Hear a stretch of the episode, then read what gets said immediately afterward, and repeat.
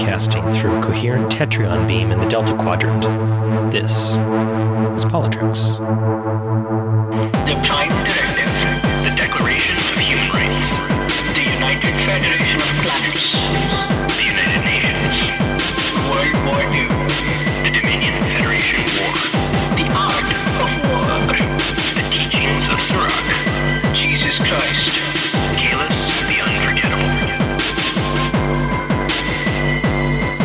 Welcome, everyone, to episode three of Politreks here on the Tricorder Transmissions Network.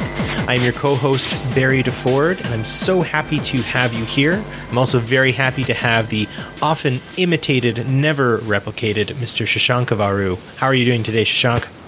Namaste, Homo sapiens. I am well, and I don't know if the often imitated, never replicated is always going to be the situation because one of these days, one of us is going to have a transporter malfunction, and before we know it, we have an evil twin in the universe. Well, as long as they're um, as good as um, Thomas Riker was at stealing the, the Defiant, I've always wanted to go on a ride. So uh, that would be the only stipulation on my end. As long as my evil twin was crafty, then that would be fine. Also, if they could, um, if they could do laundry, that would also be really cool because that's something I don't like doing.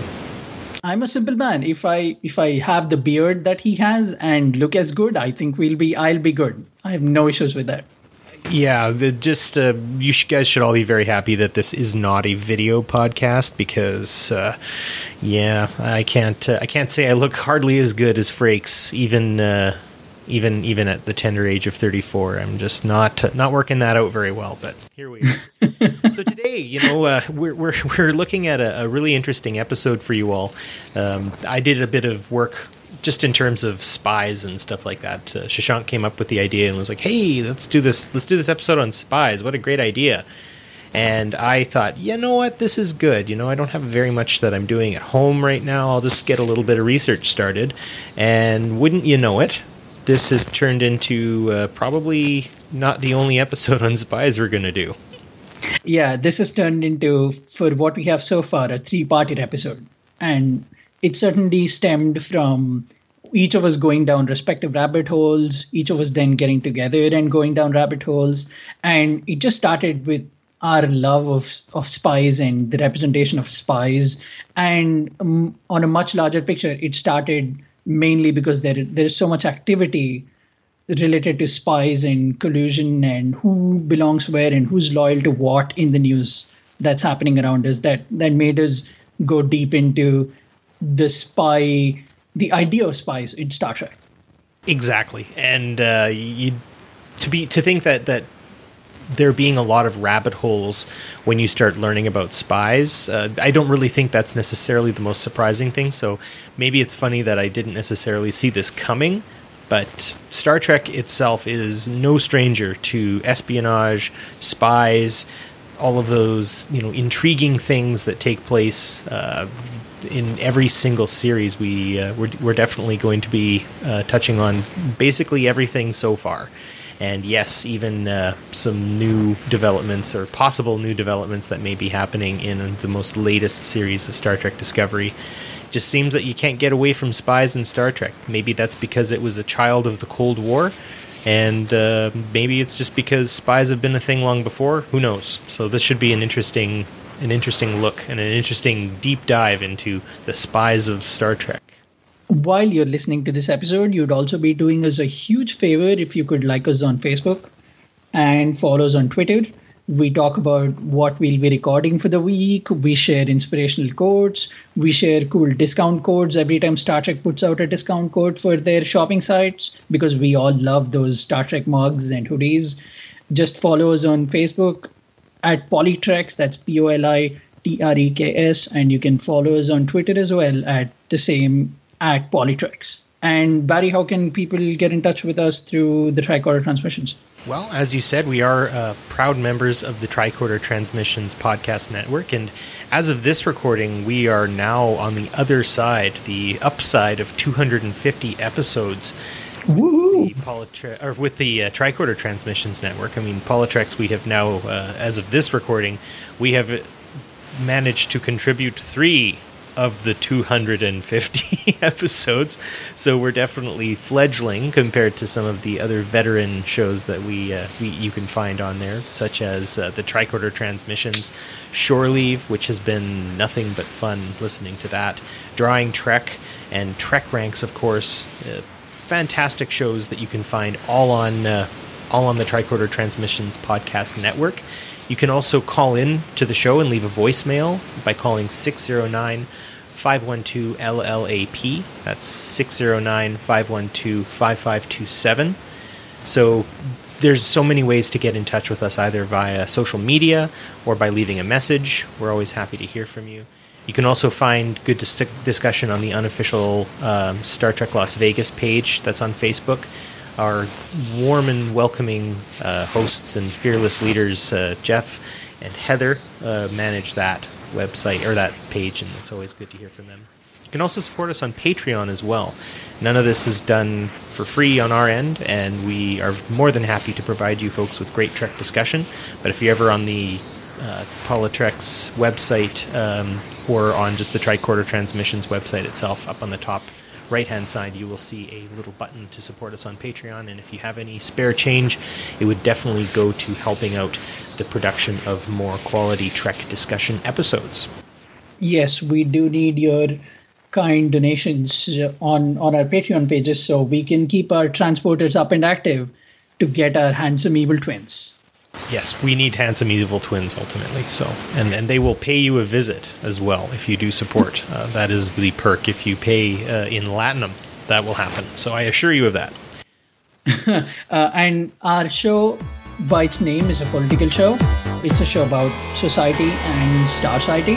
To to keep up with the name of our show, here's the news.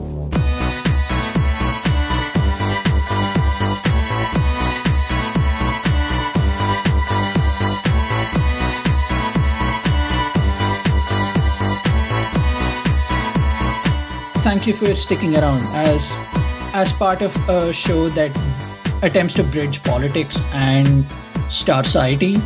We spend a little bit of time talking about current events is mainly in the realm of politics and society and our world of star trek. And we try to get better perspectives by bridging things together from the universe of star trek to the real world.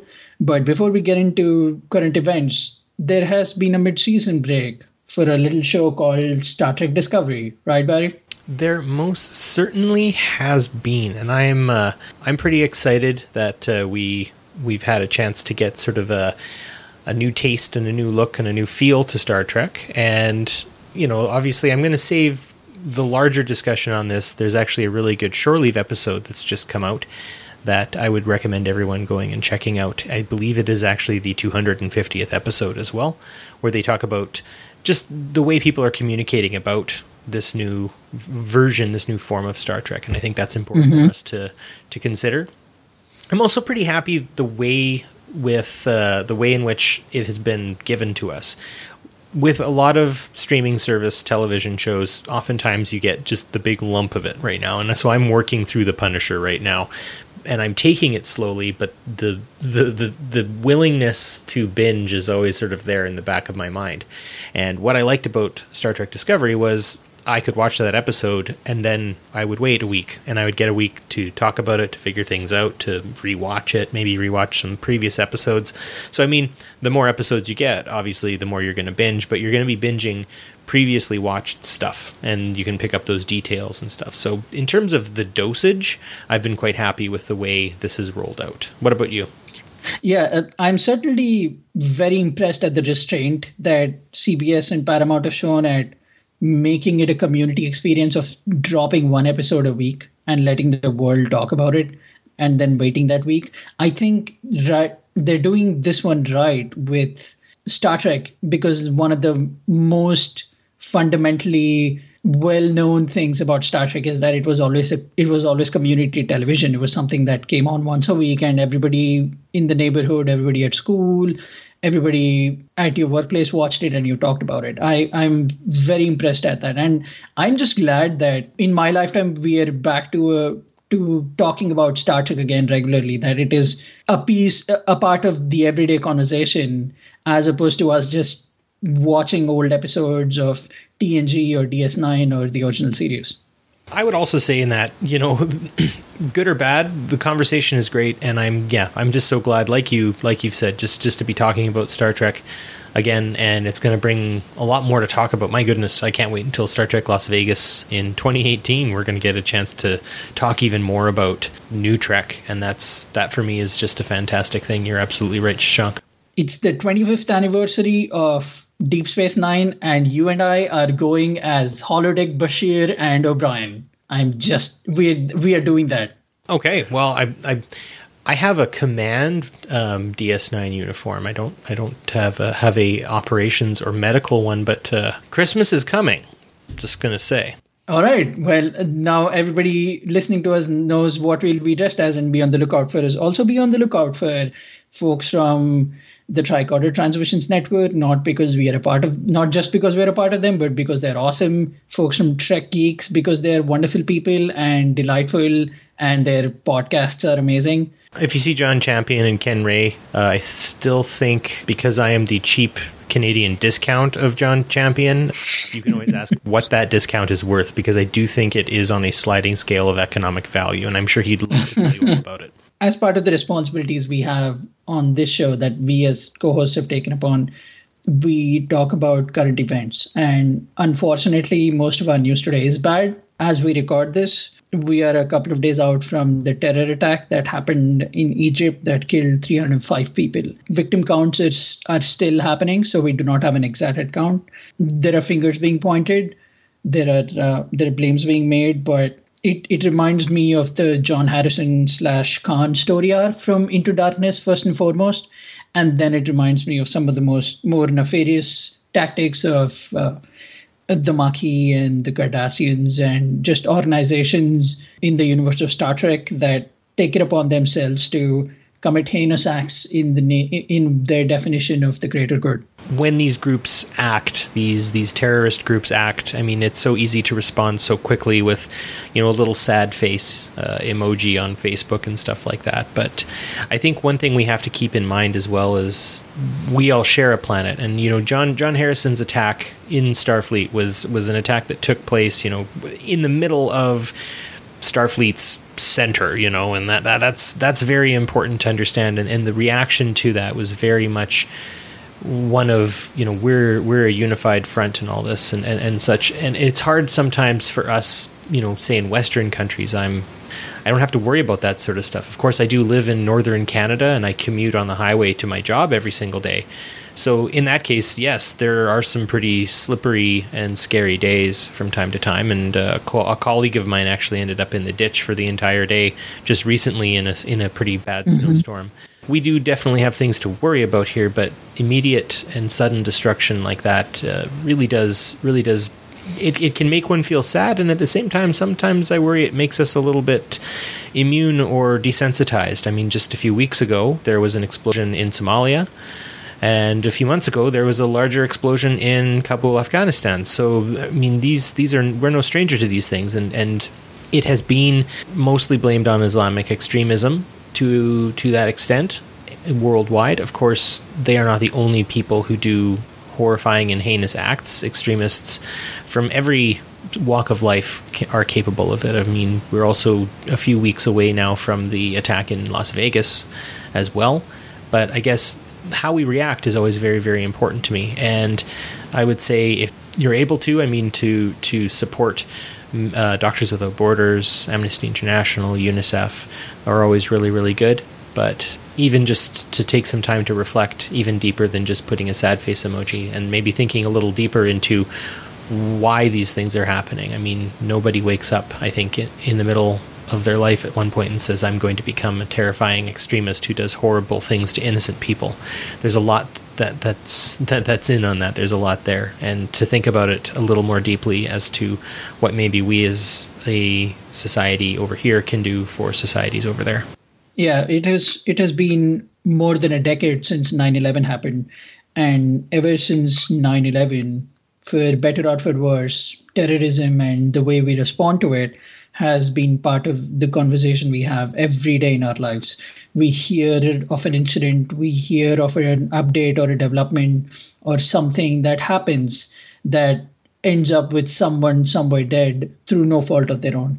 It certainly is tragic, but just like in Into Darkness, where we find out that as horrible and as as vile and as awful a superhuman terrorist as John Harrison is, some of the things he points out about Starfleet and the secret organization within Starfleet that we eventually find out is Section 31 is doing turn out to be true. And this might be a good time for us to also reflect on the fact that just like in Into Darkness, there might have been imperfections in the way we responded to terrorism. Certainly, if there was better care and better sensitivity taken to the way we approached the whole situation, we would not have been continuing to fight it in one form or another after a decade. And maybe we would have saved more lives than than we ended up saving in in the bigger picture. Reflection is always so very important in that, and one thing I'm happy about was there was some Star Trek that was taking place in and around that very awful time. I I, I turned 18 two weeks before uh, September 11th, and though I'm not an American, I'm a North American, and being Canadian was close enough for me. And I think about the Xindi arc that takes place in the Enterprise and I uh, on the Enterprise series, and I feel very much that there's a lot there. You know, that that one attack, you know, in Florida that they do. It, it definitely brings people together, and we're going to go get them and all this sort of stuff. But as Archer's crew gets deeper into this this world, uh, the, the the Xindi situation, they start to see sympathetic causes taking place within that. And I'm always brought back to a Beck song called "Dark Star," which actually came out in and around that same period of time. I think it was the in, the information was the was the uh, the album, but he says in "Dark Star," one of the lyrics, "The enemy's story is a lot like mine," and I often think about the aftermath of, this tragedy in Egypt, what that what's that going to make, right? Who's that who's that going to create? If you get someone who wants to join Starfleet because of what happened to their home, say they lived in Florida and, and they were killed, or they weren't, but their family say was killed by the Xindi. How's that going to paint the way they they act in Starfleet? How is that going to paint the way they react? If you go into the JJ verse or the uh, the Kelvin timeline you know, thankfully the the Vulcans are quite logical, but I think there's a lot of space there for how Vulcans are going to start treating Romulans now that the Vulcans are, are down to a few thousand rather than a few billion, and, just how how these sorts of large acts will beget other large, terrible, horrible acts, and it's unfortunate that we are becoming somewhat more desensitized to it. And much like in Into Darkness, where Section 31 is doing things that will eventually cause the, the bigger organization of Starfleet, inside which it is based, to implode and and and cause irreparable damage. It is important for all of us, I think, when we respond to something like this, to recognize that one of the biggest victims of terrorist attacks that are blamed on air quote Islamic extremism are followers of Islam. They're regular, everyday Muslims that end up dead on the street or in an explosion through events that transpire much like they do in, in our side of the world. So maybe the entire situation, especially in the way we respond to it, is not as black and white as as we think. Uh, speaking of enterprise, uh, there is an unfortunate connection to enterprise that we have to talk about. Also, George Takei, one of our own, has been accused of sexual allegations. Uh, he has categorically denied it. In a st- in a statement composed of mul- multiple tweets. He has uh, said that none of it is true and that all of it is just a he said she said incident from a long time ago. And he has thanked all of us for our support uh, and thanked his husband and said that he is doing his best to to move on from being accused of the situation. Yeah I don't know. I don't know where to go with this. I default to listening to the survivor. And my my heart of hearts, of course, would want would want someone like George Takei to be as far away as possible from these sorts of things. But I guess this is this is why it's difficult. This is why we are going through this cathartic period of time. Is sometimes people you respect don't do respectful things. And I'm not accusing George Takei by any stretch. I can't. Uh, I don't have the place, and I'm not in that place. But I am going to listen to everyone who has something to say about this, and I think that's the important piece. I'm not going to accuse anything, or I'm not going to point my finger or anything like that at any of the people because I don't feel like I have the place for that. I'm disappointed with all, with a lot of people who I once respected. Of course, the work of Harvey Weinstein was was very good. I mean, I liked a lot of uh, a lot of the shows he helped produce. Charlie Rose is a very good interviewer. But those people are disgraced now, and we have to come to terms with that and understand that. So, with regard to George Takei, I just have to sit back. It was easier, again, not easier, but it, it was definitely a lot more cut and dry. I think when, when we looked at what, what happened with uh, with Anthony Rapp and and stuff, because Kevin Spacey was quick to admit, was quick to talk about it. He was not very quick to apologize, but you know our heart goes out to Anthony Rapp, and we hope that that this has this has helped him turn the page.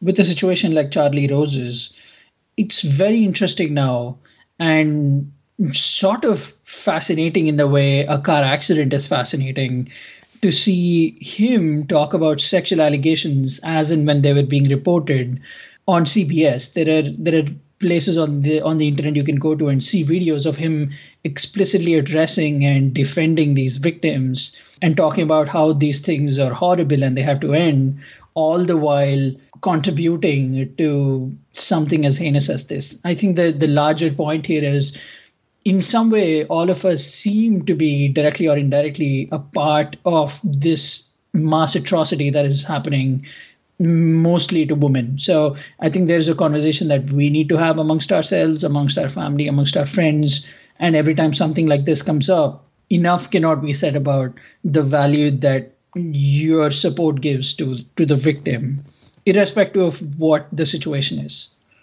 Yeah, and and and I think one other big thing, and this is probably the hardest part, is, you know, you saying that that we all have some level of complicity or even activity in it.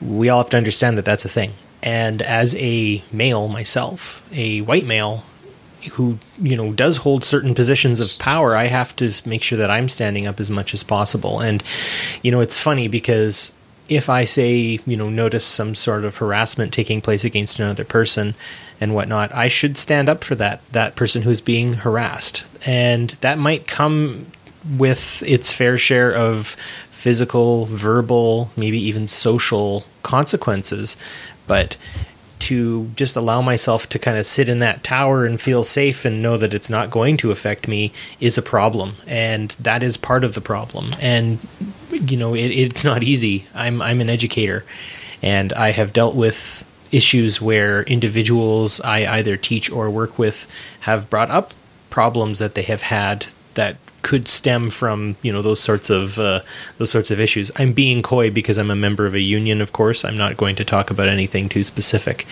but I try to in, instill in my my students and fellow staff that idea that that we need to stand up for what is right and what is just. And if somebody is feeling upset or unhappy or harassed, we need to make sure that we stand with those people. And so that's kind of where I'm going to that's where I'm going to sort of rest my my case uh, when we talk specifically about uh, George Takei. Because it was uh, important to both of us that we just not keep everything so doom and gloom. I wanted to share on on the air the experience I've had uh, this Thanksgiving oh, as goodness. an as an immigrant from India who lives in the United States.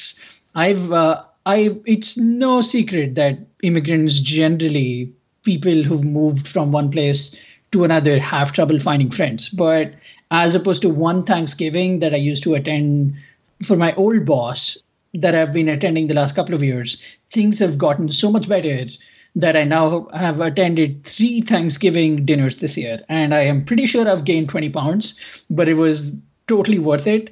Uh, I've, I've I got to it in three different kinds of Thanksgivings. One of them was called a Friendsgiving, and it's a tradition where it's a newer tradition where Americans have uh, ab- abandoned the the idea of a regular Thanksgiving around a giant turkey with family, but instead do Friendsgiving where they invite friends and everybody brings their own food and everybody shares a potluck meal and then we sit down and play board games. So that is exactly what I did a week ago for uh, Friendsgiving.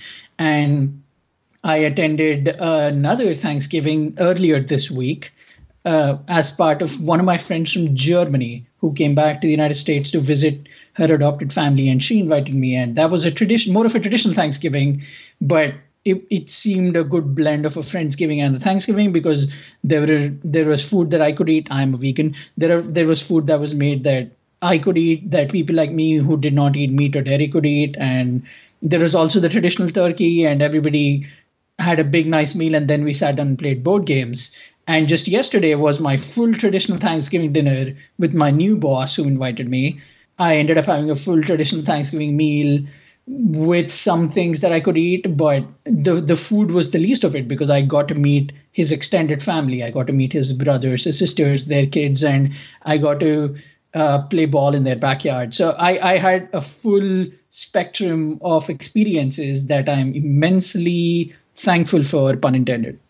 That is that's so great to hear that you're that you're enjoying that and I don't want to take this into another dark dark path too much, but of course Thanksgiving does have its dark history as well in terms of how the treatment of First Nations Absolutely. Native Americans were.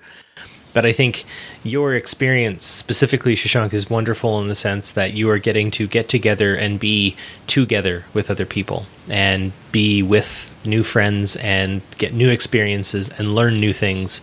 That is, that warms my heart. Of course, Canadian Thanksgiving was in October, but that's because there's a lot of snow on the ground where I am right now. So we have nothing to be thankful for anymore because it is the dead of winter. And while I go and try to find a, a, pair of pants with a bigger waistline, please stick around and we'll be back with our main topic today.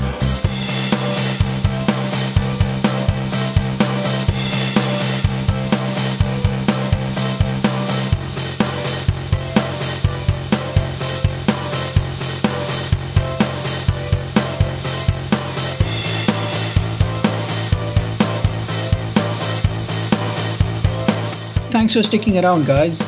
We are now in our main topic segment. This main topic today deals extensively with spies. Our episode today is called Spies in Our Star Society. There has been so much conversation about collusion and secret agents and spies and espionage and investigations about espionage, investigations about possible collusion, and conversations about loyalty and what it means to be aligned to a certain ideal that this episode just came natural to both of us. And we are just fans of this the spy genre in entertainment and we enjoy international politics and this this darker but essential side of diplomacy that we thought we should we should do a three-parter on just this whole idea. Our first part today will mainly talk about these these character spies, these fascinating disguises that some of the characters had to take on, or they were compelled to take on, or they were forced to get into for the idea of the greater good.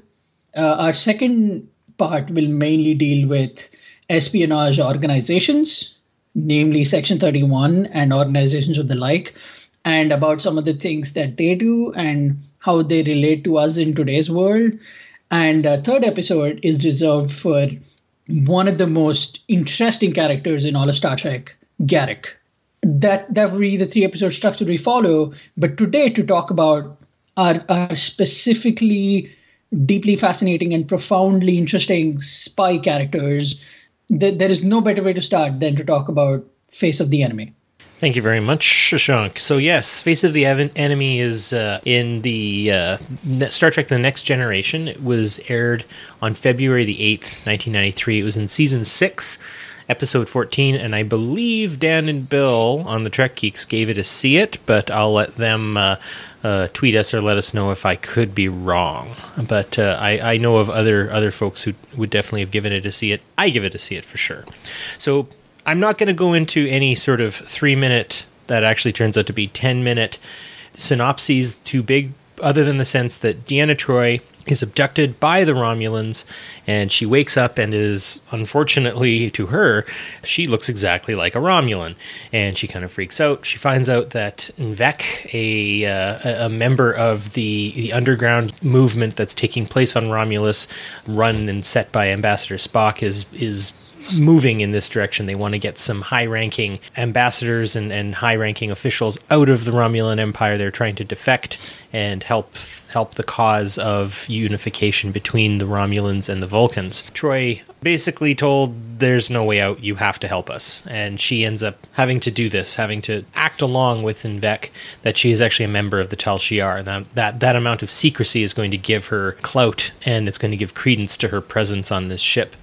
Of course, the captain uh, of the ship known as the Khazara, which is named after a planet in the Romulan Empire, the captain is none too impressed that this member of the Tal Shiar is showing up and calling the shots. Uh, the captain's name is uh, Toreth, and she is very interesting in the sense that she gives a very layered response to how the Tal Shiar are, how the current state of the Romulan Empire looks.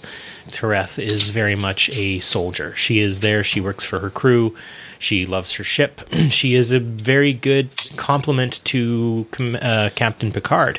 And so she illuminates some some interesting thoughts that some of the regular soldiers have on the Tal Shiar, and it shows a bit of cracks that are taking place within that. That sort of resentment that takes place. Vec unfortunately doesn't make it through.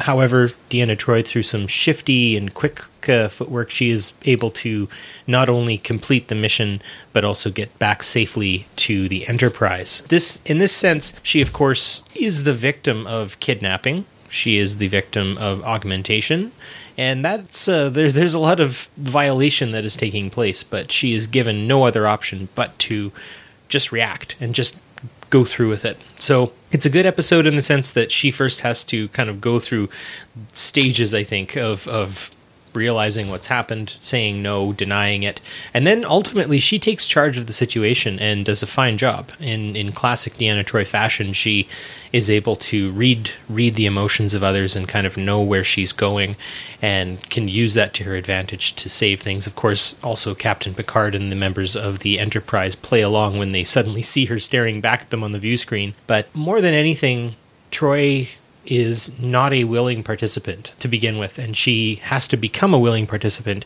and that's a matter of survival for her. Whether she agrees with the situation or not, it's mm-hmm. just not the thing.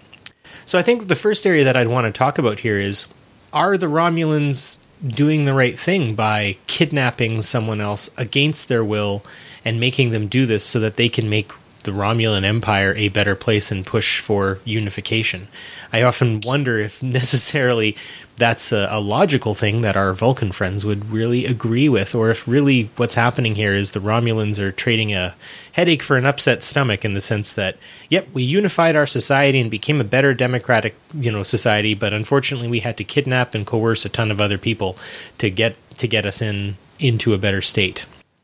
Yeah, uh, it's just talking about the episode Face of the Enemy before we get into the larger implications of the real world, I think one of Deanna Troi slash Marina Sirtis's finest episodes.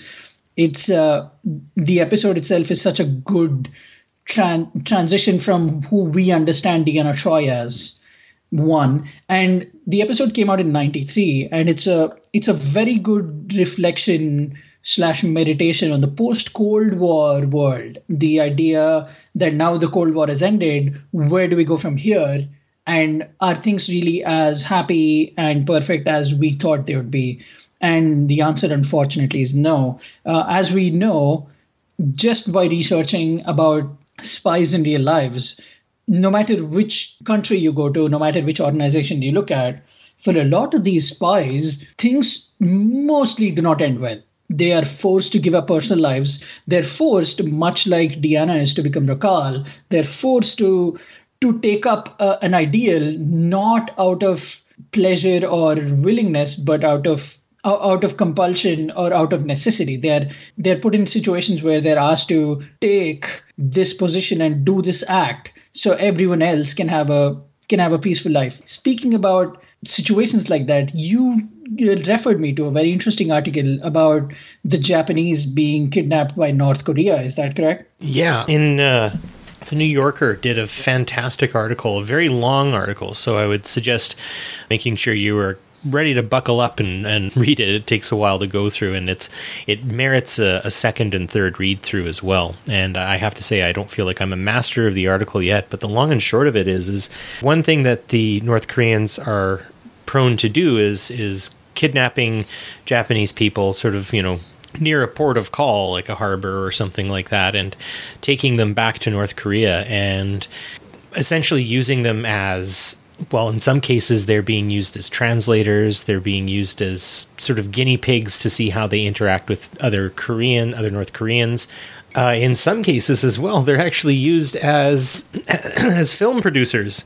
Entertainingly, of course, Kim Jong Il, the son of Kim Il Sung, who has now since also passed away, he was a big fan of theater, and he would kidnap Japanese producers to produce sort of pastiches of, say, Godzilla or something, or Guyver. Uh, and, that that's pretty fascinating and terrifying at the exact same time. But in the case of this article, there was a, a couple who were taken, and they were given jobs eventually, just translating articles and living in a, a very ups, upscale suburb of the capital of North Korea, Pyongyang, and essentially just eventually kind of getting into the swing of things. They end up having kids. Those kids eventually come to terms with the fact that their parents aren't actually Korean and come to the terms with the fact that they aren't actually willing Koreans either. Their parents just sort of got used to life there. And I think over time that sort of Stockholm syndrome will eventually take place, much like it does in Microcosm in Face of the Enemy, where I think it could have been an entire season arc of Deanna Troi trying to get back to the Federation. Mm-hmm. I think we could have seen something cool, and maybe episodic Trek now could could be a thing where we could revisit that. Um, maybe we're seeing that right now as well, in the sense of Ash possibly being Voq. A spoiler alert or something, but overall, the, none of this is taken just sort of out of thin air, and I wonder to a degree if if that situation with Deanna Troi was perhaps influenced a little bit by what happened to Japanese people when they were kidnapped by North Koreans. The the article in question, I think it took place in the late 1970s, uh, July 31st, 1978. Kaoru Hasuike and his girlfriend Yuki, uh, Yukiko uh, Okudo were just out, just chilling out, watching some fireworks, and then they get they get kidnapped.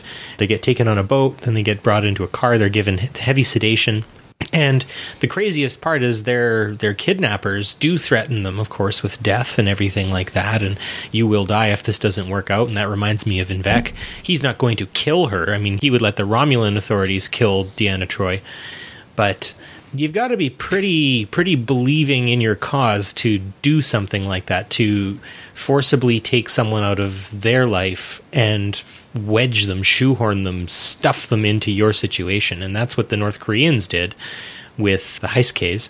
And it's what N'Vek does. And the worst part about it is those North Koreans who had taken the Japanese people prisoner, they were fully convinced they were doing the right thing. They were fully convinced that this was all going to work out and it will be for your own good and everything like that. And I see that in N'Vek too, though he's afraid that the mission may not necessarily go through properly.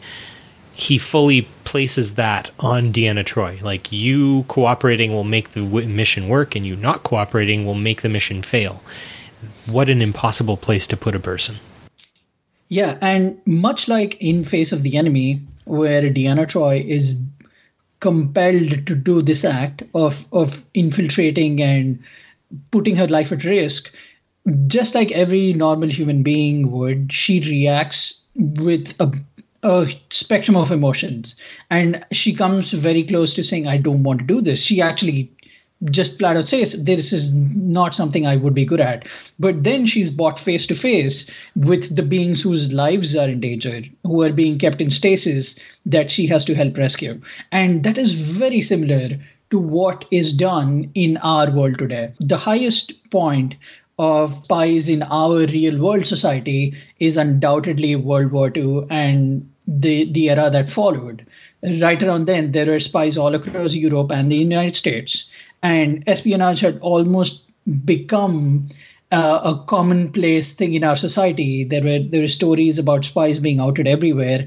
Some posing as royal royal servants, some posing as everyday suburban families, uh, the family members, and the thing that we can trace back to about a lot of the spies that existed around that time and even today is that there is some deep personal tragedy that has happened that has affected them due to a war or due to loss of friend relations that has forced them to to become who they are. And some of the unsung hero spies for countries and organizations that these these publicity machines fail to mention is that they did not come into it saying oh i want to be james bond they came into it because they were put in very personal situations where they were shown the dangers of them not doing the act that they, that their country or that organization is asking them to do. And I wonder if if Deanna Troi is going to receive some kind of commendation. I mean, it doesn't get mentioned, right? We go into the next episode after this tapestry, which is an amazing episode in its own right. But uh, no, that's it. Deanna Troi is she did her part. Moving on, and and that's an interesting way to put it. That how many people have had to live completely different lives? How many people have had to completely deny their own individuality to become a spy for the good of what we maybe enjoy today as well? And uh, you think about, you know, Remembrance Day or Veterans Day, depending on what side of the border you're on in, in North America, you know, do we talk much about spies? We tend to deride them to a degree because their whole point is deception. Their whole point is sneak attack and, and stuff. And as we find it, we find it fascinating. I don't think we see that as a sporting way of doing war. you know, it's a, it certainly is uh, is interesting to note that even history textbooks did not teach us in our schools and colleges a whole lot about spies. It's almost as if that secrecy is essential to the continuation of the of the the spy legacy of the legacy of the secret agents that go and live lies essentially for for the rest of their their lives until they're either found or they're brought back to their country or they they end up tragically dead or executed after being outed. It's uh, the, there is no win scenario for the spies, and yet they they continue to help us deliver secrets and information through different places around the world. Information that is vital for relations to stay the way they are. Spies certainly increase right around war. You can definitely see that right after uh, Cold War. You can see that after uh, the Cuban Missile Crisis, where uh, the Soviet Union had to send in an inflow of, of spies. You can see that the the amount of spies in America rose sharply when Reagan took office. These are things that have happened around the world and are continuing to happen today. And it's deeply tragic and also very fascinating that there are people living entire lives just so we can have some semblance of normalcy in this giant world. Well, and and when you think about the normalcy that you're trying to protect, sometimes maybe you get caught up in the normalcy of the place you are trying to uh, spy on. In the case of Deanna mm-hmm. Troi, she she takes on her role as the member of the Tal Shiar as as she begins to realize how much she has to buy into the situation not only for her survival but definitely for the mission itself and those things are are inexorably linked in that case and and how much of that is her getting into the role and how much of that is her just being completely petrified right there's a there's a point where i think she gets pretty set and mm-hmm. and she starts really acting like a member of the Tal Shiar, and she really takes that role. And I wonder, you know, how much how much a real spy loses themselves in that in that moment, right? If you spend a certain amount of time being somebody else, well, then eventually, how much of that somebody else becomes you? I mean, Deanna Troi spent a couple of hours. Like if you think about the the full breadth of what that episode had, I mean, it was 40 minutes for us to watch it.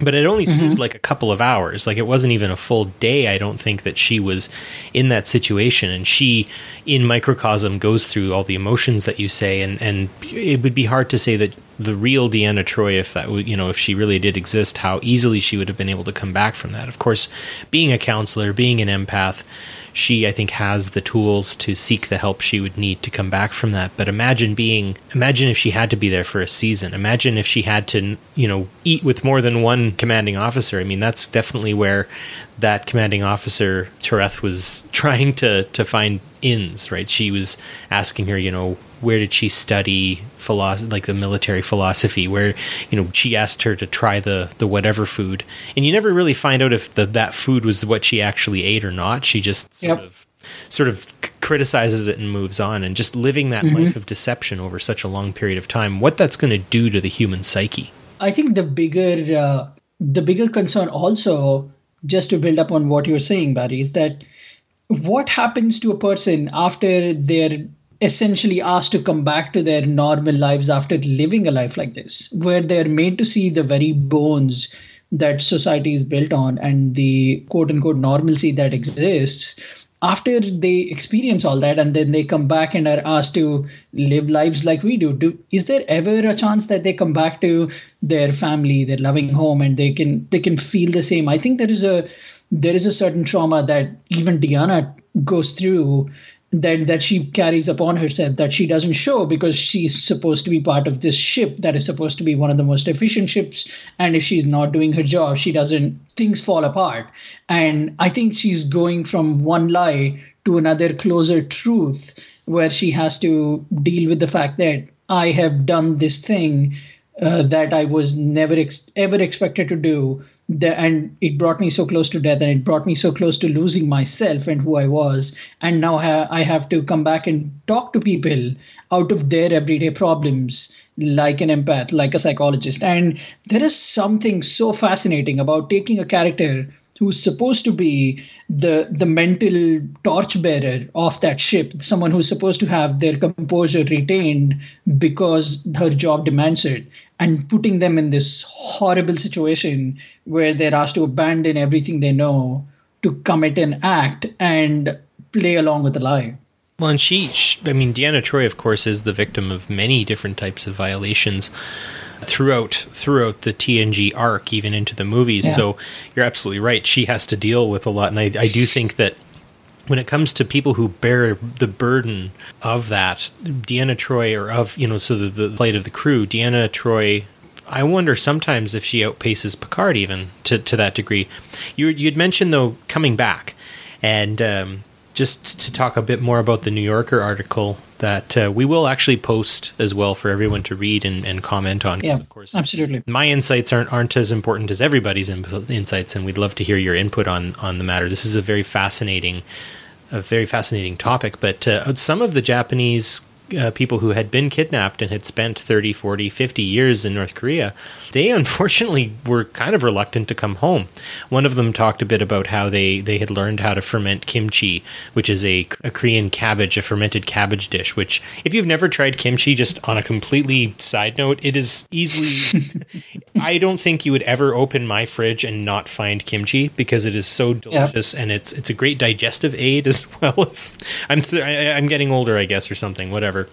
But uh, this individual, this this Japanese individual, was was reluctant to go back, and it is that sort of idea that what part of them begins and ends in Japan and or Korea, and how easy is it now to just come back and just be in your old society again? It's a it, there's a tra- there's got to be a transition phase. It's not a it's not a willing move, and as much as you may miss home or want to go home, when does home stop being home as well? And and so you know, I don't think Deanna was gone long enough for that to happen. But Right.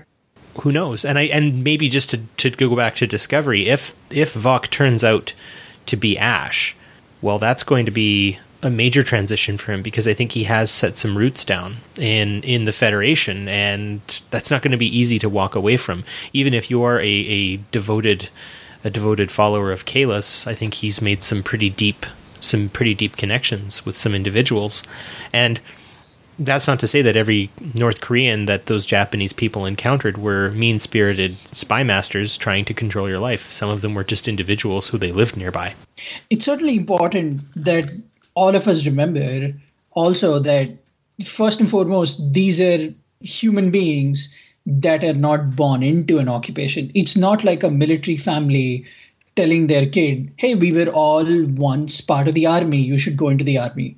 These are people who probably do not have family. And the organizations around the world also, if you just study the way they, the factors that they take into recruiting a spy or a secret agent, the most important thing you'll see there, at least to me, is that they try to find people with no parents or people with a single parent or people who have abandoned their families and have gone into a life of voluntary crime but somehow have exceptional skills that the government could use they seek out these people so there is that emotional disconnect and uh, i i do think there was in face of the enemy some of that was addressed when we go into a little bit of the backstory of how Deanna Troi ended up there and, and what they're trying to make her do.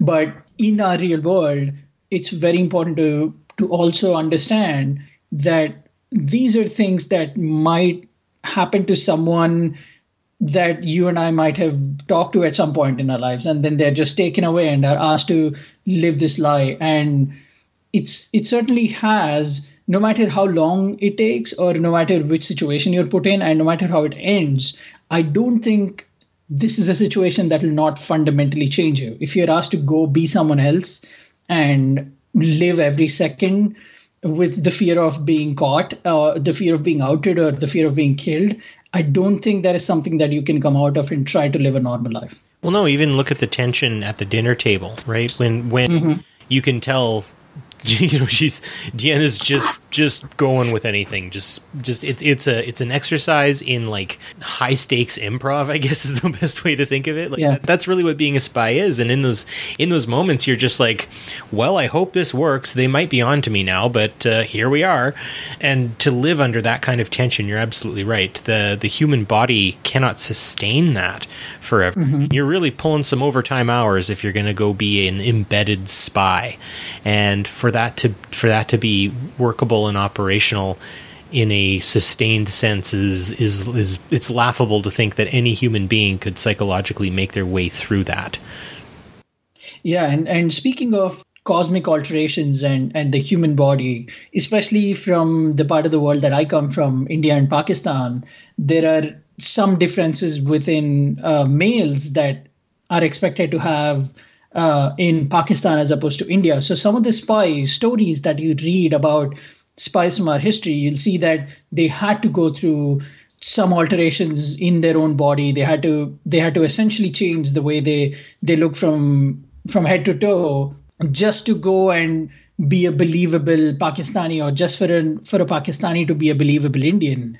And this is just between two countries by an ocean. And when when you consider the fact that the entire land, uh, the entire continent of Europe was essentially a giant spy network where there were people going from one place to another and like you said barry winging it every day just the hu- just the mind boggles at the amount of uh, lies and secrets and uh, uh, truths and twists and turns that had gone through people's lives for all those years from when the World War, uh, from the Great War up until the end of Cold War.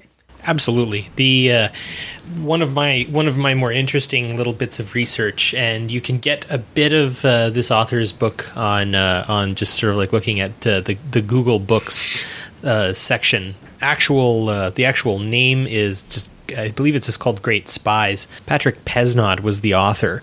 He did, he did a fantastic job of talking about one fellow uh, who went by the name of his last name was Yurchenko, and if I if I remember correctly, he'd done a few cosmetic surgeries on himself, like permanent cosmetic surgeries. Now, in Star Trek, of course, when Kirk wants to get onto the Romulan ship, he just tells McCoy to make me look like a Romulan, and off mm-hmm. I go. And when he comes back, they they sort of banter and joke, like, "Ha ha ha! Do you still want to look like Spock tomorrow, or do you want me to fix your face?" Well, in the case of your in the case of your Shenko. That's it. Uh, Vitali was his name, Vitali Yurchenko, and up until around like 1980s, mid 80s, he's they think they've killed him and then they find out that nope nope it's just a different person with an altered face. And then they think they've caught him nope nope someone else. Or then they think that he's dead and no he's actually been spying on them for a while. He was uh he was he was quite the guy who was just willing to change his face whenever he wanted to to make his spying correct. So my my idea of is you know could you really ever really know real Vitaly Yushchenko? Would he actually have really been a person? That's fascinating to me because that's some pretty serious investment into your cause. The other, I think for me, the most prescient person who was able to make themselves look different, especially during the Cold War, it just off the top of my head would be Che Guevara. Che Guevara, of course, one of the one of the architects of the Cuban Revolution, fought along the si- uh, side of the Castro brothers, and was the main driving force in taking uh, the final battle for Cuba at Santa Clara. And Che Guevara spends his time in Cuba, but then decides to go to other African nations, or to, to African nations, sorry, like Tanzania, goes into the Congo, and eventually goes to Bolivia where he meets his end. But at that point, the CIA are looking for him at every turn. And so he makes himself look like an old man, and will he shaves a bald spot into his head and uses just a bit of a bit of clay to make his face look look different. Wears glasses. I believe he even walked with a cane and, and whatnot and just the amount of commitment it took for him to do that. Now, of course, he was using clay and scissors and like a razor, whereas Vitaly Yushchenko was literally going through plastic surgery to look different. But I guess maybe if that's the case, you must really have to believe in your cause to to, to do it. So, of course, in the Enterprise incident, Kirk knew what he had to do and believed in in in Starfleet. He believed in the whole situation. So, of course, over he went. Yushchenko as well. Guevara, obviously. With- but uh, a, a, significant difference. Uh, I'm glad you brought up the Enterprise incident. The, a significant difference between that and Face of the Enemy is that, along with Yushchenko in the real world and Kirk in the Enterprise incident, these are characters that willingly did the space cowboy cool James Bond act to to essentially go and do what they did. Uh, but in Face of the Enemy, Deanna Troi literally wakes up and finds out, oh my god, what what am I looking at? What has happened to my body? And there is there is a lot to be said about organizations like the Tal Shiar and Section 31, which we'll talk about in our next episode, that will lead to something like this, but is uh, very crucial to the point of connecting it to the real world of these characters doing it in the shows is for us a way to understand and maybe empathize a little with with the circumstances that the real world Che Guevara's and Yushchenko's had to take up, right? I yeah, absolutely. And part of me wonders to a degree that if she had have been beseeched by Vec or by maybe even Ambassador Spock, would and maybe this is this can be our question for for our listeners. Do you guys think that maybe Deanna Troi would have gone ahead with the whole situation had she have just been kindly asked? Yeah, that that's a, that's a very interesting question. There are uh, valuable arguments to be made for and against the case. So if you if you'd like to give us your input, we would very much like to hear it. Please tweet at us, leave us comments on our Facebook page, let the tricorder transmissions know. We would love to hear it. And uh, just one one more very interesting episode that speaks more to the larger picture of the idea of this tragic spy that is being forced into a situation that he or she does not like is Inquisition from Deep Space Nine. It's the episode that introduces Section 31, but the entire episode is essentially a mind grenade into Dr. Bashir's life. He's taken he's supposed to be on a medical conference, but he's he's taken from his, his sleep into a situation where everybody around him is trying to convince him that he's a spy for the Dominion. It's uh, the the entire episode is a good metaphor for the way this the spy life is is begun for people. It's it starts with propaganda. It starts with people convincing these impressionable young minds that there is something dearly wrong and either you are responsible for it and you have to fix it or you can help us turn the tide by doing an act that is illegal. You have to go live a lie and you have to give up everything you could ever have so we can have this this particular piece of the puzzle that we need to stay strong. Uh, in, in in Inquisition, much like with Deanna Troi Dr. Bashir is is put in a situation that he has not agreed to, and there are there are people that are cosmetically altered. There are people that are surgically altered. There are he's he's essentially put in a large holodeck where he's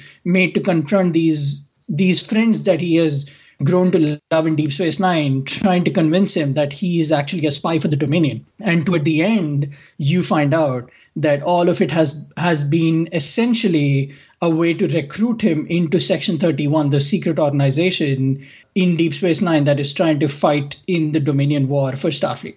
So maybe that is uh, a good way to booknote our uh, our conversation on on spies in general and and begin our deep dive next episode on Section 31, the Tal Shiar, the Obsidian Order, and and the like that that exist within Star Trek, and start comparing them to, say, the CIA, the ICI, um, even maybe some East East German, the Stasi or the KGB, and looking at the the methods and protocols and values that these groups, or maybe even the shedding of common human values or common decency, that they are willing to go through to achieve their aims.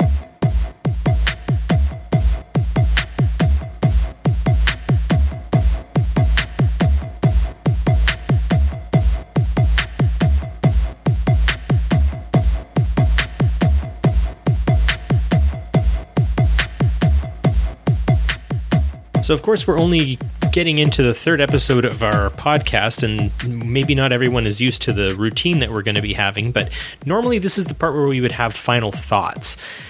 Just given the fact that this is a three parter, we're going to save our final thoughts to the very, very end of all three parts in terms of what we think about Star Trek and spies. So from there, we're going to be saying good night and good luck to all of the folks out there who are maybe spies themselves in some way, shape, or form, and uh, watch your back for anyone else who might be spied on. But with regard to that, that is going to be the conclusion of the episode for this Politreks. Thanks for listening to our episode, guys. Please come back for our next part. It, w- it was a pleasure having you listen to us, and we would very much appreciate your comments and your input and your feedback. We would like to thank everyone who has given us their feedback so far. It has been very helpful, very informative, and we we enjoy just knowing that we're a part of your everyday lives and your everyday earwaves. And we very much appreciate you listening to us.